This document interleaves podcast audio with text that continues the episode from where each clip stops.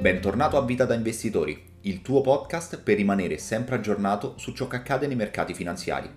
Guadagna, risparmia ed investi, soprattutto investi stando al passo con i tempi.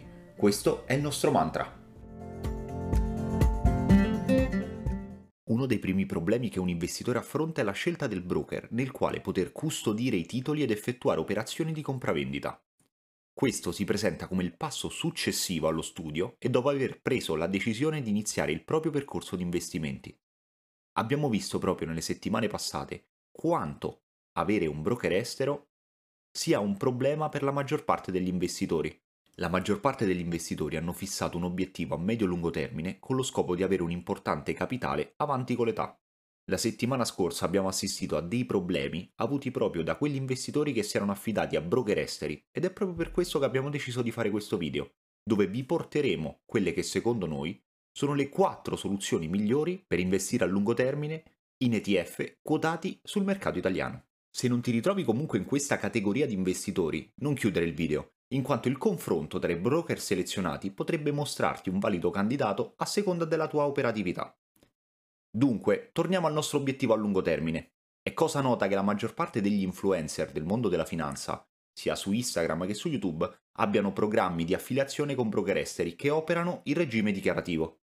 I broker in questione, infatti, sono riusciti ad attirare molti investitori grazie al buon marketing e alle interfacce user-friendly che permettono di creare un'esperienza all'interno della piattaforma veramente piacevole.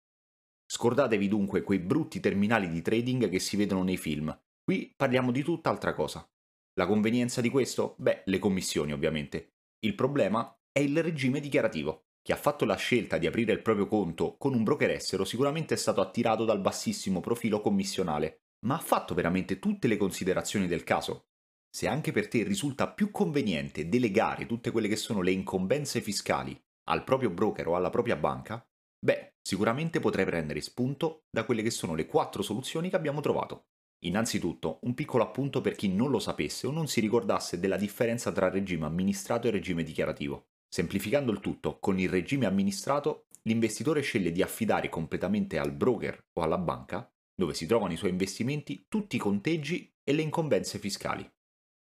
In questa maniera l'investitore non dovrà fare nulla per quanto riguarda la tassazione dei suoi guadagni, in particolare, la banca addebiterà direttamente sul conto corrente dell'investitore le tasse relative ai suoi guadagni e utilizzerà automaticamente le minusvalenze accumulate per compensare le plusvalenze. Tutto ciò con il regime dichiarativo non è previsto.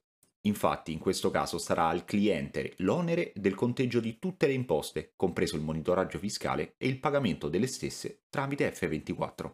Come disclaimer vi riportiamo che questo è una nostra analisi, quindi ovviamente non prendetela come oro colato. Per quanto concerne le banche, non è compreso lo studio della convenienza dell'apertura del conto corrente connesso al servizio di trading offerto. Il costo principale che abbiamo voluto analizzare, come detto in precedenza, era la commissione applicata al mercato azionario italiano, dunque il costo per l'acquisto di un ETF quotato sulla borsa di Milano. La prima soluzione si tratta di una banca ed è Banca Sella. Banca Sella mette a disposizione un conto definito proprio conto trader per chi ha deciso di buttarsi nel mondo degli investimenti.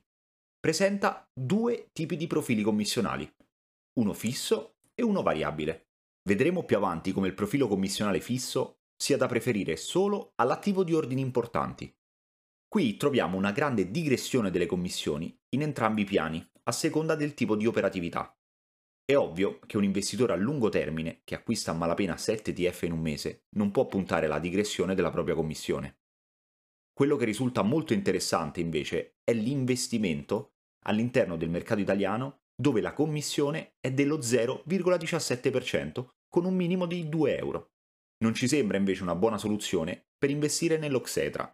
Attenzione che alcuni ETF li trovate solo lì, nel mercato di Euronext e nei mercati americani, dove c'è un minimo di 12 dollari per eseguito. Con questa soluzione, qualora si volesse decidere di acquistare un singolo ETF, si pagherebbe 2 euro di commissioni, anche con un ordine pari a 1000 euro.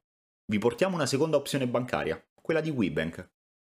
WeBank presenta un profilo commissionale digressivo simile a quello di Banca Sella, che si suddivide in un profilo fisso e variabile. Ovviamente continuiamo a non fare caso a quello fisso per le stesse ragioni riportate nel punto precedente. Senza ordini importanti, questo profilo non conviene.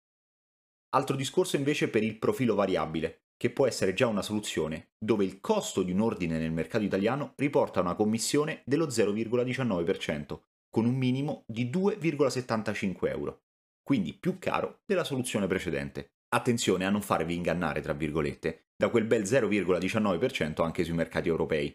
Infatti più sotto viene specificato che per ogni ordine viene applicato un costo fisso di 9 euro, al quale va sommata la commissione variabile.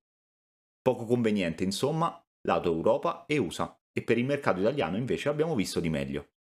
Forse la forza sta proprio all'interno delle condizioni proprie del conto corrente, ma come vi abbiamo riportato in precedenza, in questa analisi non vengono incluse. Ora veniamo alla prima soluzione che non è una banca, ovvero è focalizzata al 100% sull'obiettivo dell'investimento. Questo in quanto Directa è uno dei primi broker nati in Italia ed è un'azienda fondata in Italia nel 1995. La sua caratteristica principale è quella di offrire un piano commissionale molto competitivo. I vari profili che troviamo sono il semplice, dinamico e variabile. Come sempre diamo un focus sul mercato azionario italiano. Ovviamente scartiamo a priori il profilo dinamico che può essere utile solo in caso di molte operazioni giornaliere. Il variabile è quello che si presenta il più competitivo per singoli ordini inferiori addirittura ai 2000 euro.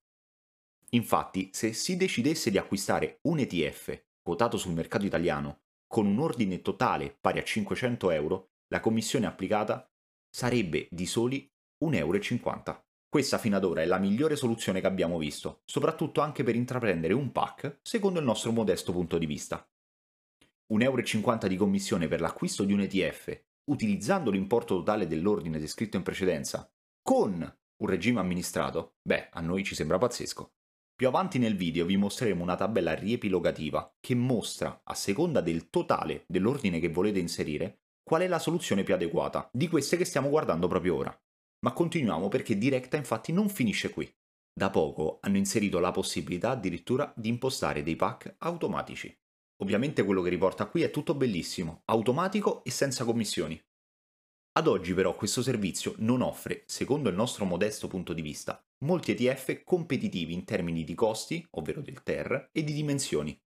Ce ne sono, eh? Infatti dopo andremo a fare uno scroll di quelli che sono tutti gli ETF presenti all'interno della lista, ma bisogna fare una ricerca ben approfondita e fare in modo che questi stessi ETF si incastrino con i propri obiettivi. Directa infatti specifica che per questo servizio ha stipulato un accordo con l'Ixor e gli ETF messi a disposizione sono proprio di questa società di risparmio gestito. Per il momento dunque niente ai shares, Vanguard o X-Tracker, per citarne alcuni. Ci vediamo moltissimo potenziale, ma forse ancora non è arrivato il momento di utilizzarlo. Questa è una lista degli ETF presenti all'interno del servizio al 3 luglio 2022. Vi lasciamo in descrizione il link per andarveli a controllare. La ultima soluzione che vi proponiamo non poteva che non essere Fineco. Fineco non ha bisogno di presentazioni, in quanto è il numero uno per volumi totali di azioni scambiate in Italia.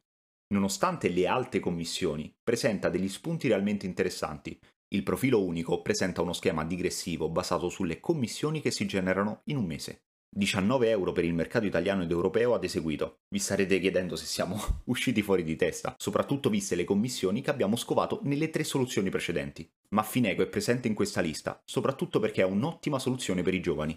Infatti hanno da poco rilasciato una promozione incredibile. Fino ai 30 anni, infatti, puoi investire acquistando all'interno del mercato italiano e europeo con una commissione di 2,95 euro per eseguito e una commissione sul mercato statunitense di 3,95 dollari. In quello italiano se la gioca con tutti, anzi è quello più caro, ma in quello estero vince a mani basse. Inoltre con Fineco puoi attivare quello che è il servizio di pack, chiamato Fineco Replay, ovvero un servizio di creazione di pack automatici che per gli under 30 è totalmente gratuito e ti dà la possibilità quindi di acquistare gli ETF che tu imposti a costo zero. Inoltre il servizio replay è proprio il motivo per la quale abbiamo incluso Fineco in questa lista, perché nonostante le commissioni sui classici ordini di acquisto per un over 30 non siano sostenibili, ecco che entra in gioco il Fineco Replay. Questa è la tabella riepilogativa dei costi mensili per la creazione di un piano d'accumulo. Come si può ben notare, utilizzando il sistema cambiano completamente le carte in tavola. L'acquisto periodico e automatico di un singolo ETF porta all'investitore un costo di 2,95 euro. Se il pack viene invece impostato per l'acquisto di 4 ETF, il costo è di 6,95 euro. Parliamo di 1,73 euro per ogni singola operazione di acquisto. Ora, la soluzione di Fineco risulta interessante, eh? Ora vi mostriamo la tabella che mostra la commissione dovuta a seconda dell'importo totale dell'ordine effettuato per ogni soluzione proposta in questa guida, allo scopo di riassumere quanto detto in precedenza per potervi aiutare a trarre le vostre conclusioni. Appunto importante, non abbiamo inserito per la soluzione di Fineco le commissioni under 30, visto che rappresentavano una limitazione di età e il piano replay va in base a quanti ETF si decidono di acquistare e non al totale dell'ordine, quindi non è inserito.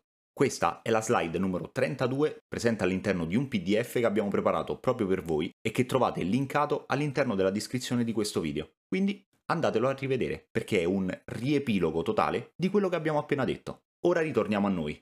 Per quanto riguarda un ordine con un totale di 500 euro, la soluzione di diretta variabile risulta quella più economica con 1,50 euro per eseguito. In seconda battuta troviamo Banca Sella con il suo profilo variabile e in terza posizione quella di WeBank, sempre il profilo variabile. Raggiunti 1000 euro di ordine, troviamo sempre in prima posizione diretta con 1,90 euro ad eseguito, 2 euro per Banca Sella e 2,75 euro per WeBank. Quando si arriva ovviamente a 5.000 euro per singolo ordine, attenzione perché ovviamente iniziano a entrare in gioco quelli che sono i profili fissi con diretta semplice che addebita un costo di 5 euro per eseguito e Banca Sella con il proprio profilo fisso che addebita una commissione di 8 euro. Ok, siamo arrivati alla fine di questo video. Speriamo che le quattro soluzioni che vi abbiamo proposto vi possano aver dato uno spunto interessante per scegliere il vostro broker in futuro. Se hai apprezzato tutto questo, ti invitiamo a seguirci su tutti i canali dove stiamo cercando di sviluppare questo grandissimo progetto seguici su Instagram oppure ascolta il nostro podcast dove ogni settimana, soprattutto il sabato, andiamo a caricare quello che è un episodio che riguarda la sintesi settimanale di tutto ciò che è successo all'interno dei mercati finanziari. Siamo arrivati alla fine di questo episodio. Ti invitiamo a seguirci per non perderti i prossimi appuntamenti. Se apprezzi i nostri contenuti, aiutaci a crescere. Lascia una valutazione da 5 stelle affinché il podcast venga mostrato ad altri investitori come te. Alla prossima!